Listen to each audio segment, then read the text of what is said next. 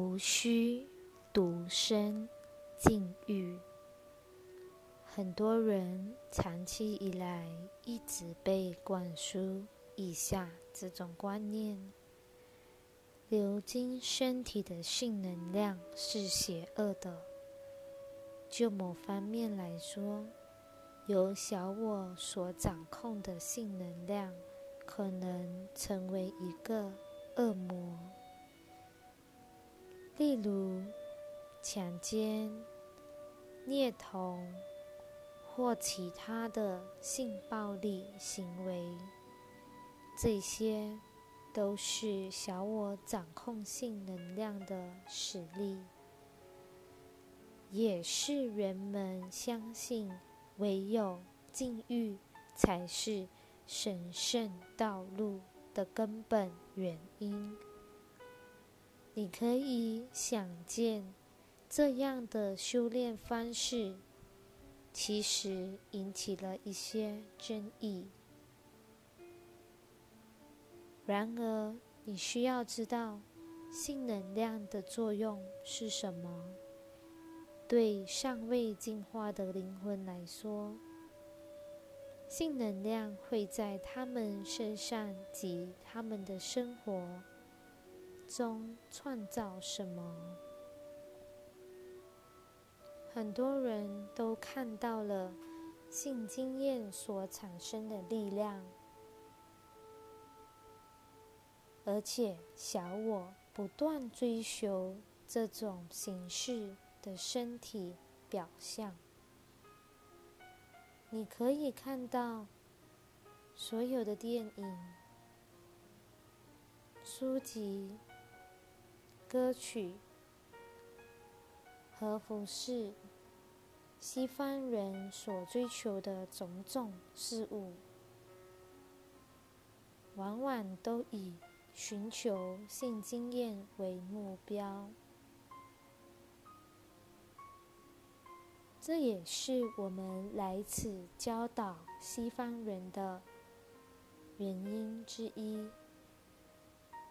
因为这股能量必须被驾驭，才能创造出人类真正想要拥有的美妙与爱的经验、体验。相反的，也很多人已经失去对性的兴趣。其实，这些人不感兴趣的。只是呈现在西方文化中低振动频率的性表现，尤其很多女性感觉到社会对他们的不尊重和憎恨，因为小我对他们的身体及他们的人生都赋予了性的目的。由于人们都沉浸在这种由恐惧和憎恨所驱动的负面性经验中，我们才会来告诉大家事情的真相。独身可能是开始踏上这条路者的后。合理决定，因为在这段期间，你可以挖掘并疗愈孙子心中充满仇恨、恐惧和性伤害的信念体系。对我们亲爱的传讯人来说，这是一个正确的方式。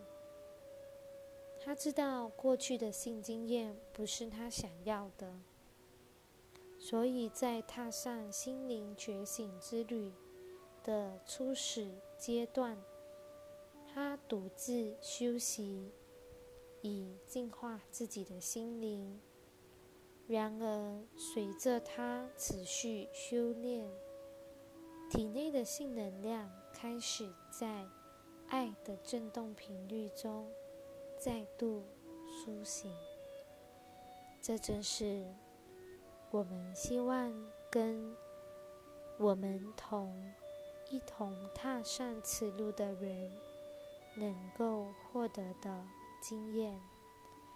然而，对每个人来说，外在的形式会相当不同，尤其在初始阶段。此刻，你会挖掘出内心的创伤和怨尤，这些都是阻挡你生命中爱的流动之障碍。因此，确实会有婚姻解除及外遇的情况开始发生。然而，在这趟旅途中，没有所谓对或错，每个人都根据自己的需要来处理这个问题。如果你是一个专注的学生，你会收到只适合你的具体指引。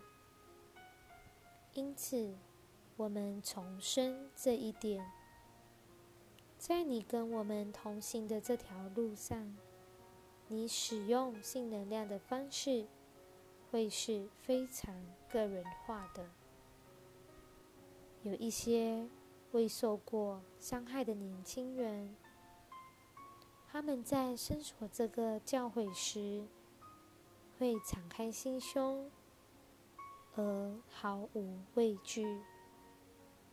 也有一些比较谨慎而害怕的人，他们会独身一段时间。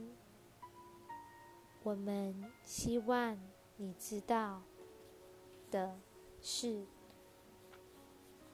这股爱的能量非常强大而纯净，且不带任何批判。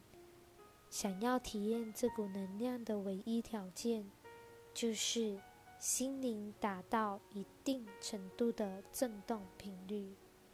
我们之所以建议你改变饮食，或是改变输入心中的讯息，纯粹基于振动频率的理由，跟道德评判。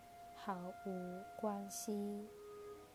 例如，色情消费是一种黑暗而沉重的能量，它会创造出跟肉欲相关的性经验。这是用一种原始而非灵性的途径来体验性。以这种方式来体验和消费性的人，有时会受到这种经验所引发的内在原始反应之驱使而变得疯狂。精纯的高能量无法在这样的环境中流动，这也是我们。谴责这种形式自信经验的原因，但我们谴责，并不是因为色情消费者是邪恶的，而是我们因为这种消费会使你无法以有意义的方式透过身体来提升自己的神圣能量，仅此而已。在这个主题上，我们预期会有许多方面的质疑和反驳。性乃是这个星球上最容易使人紧张的主题。然而，现在是公开探讨的时候了。此时，也是揭露历史真相的时候。揭发过去人们所接受的谎言和欺瞒、错误的教诲，以及不符真理的观念虽然这个主题会引发热烈的讨论、争执与辩论，也会接踵而至，但真相始终不变。这个真相就是，性能量的本质是神圣的，但这股能量可能被小我误用。然而，在有灵修基础者的掌控下、掌握之下，性能量会是在这个地球上最强大的力量。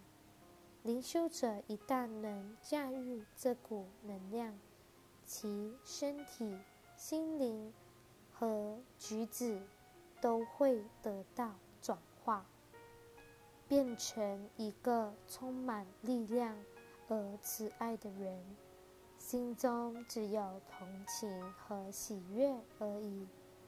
人们对性的恐惧，乃是基于自己所听到的谎言及小我的表现方式。这跟我们现在与你分享的教诲毫无关系。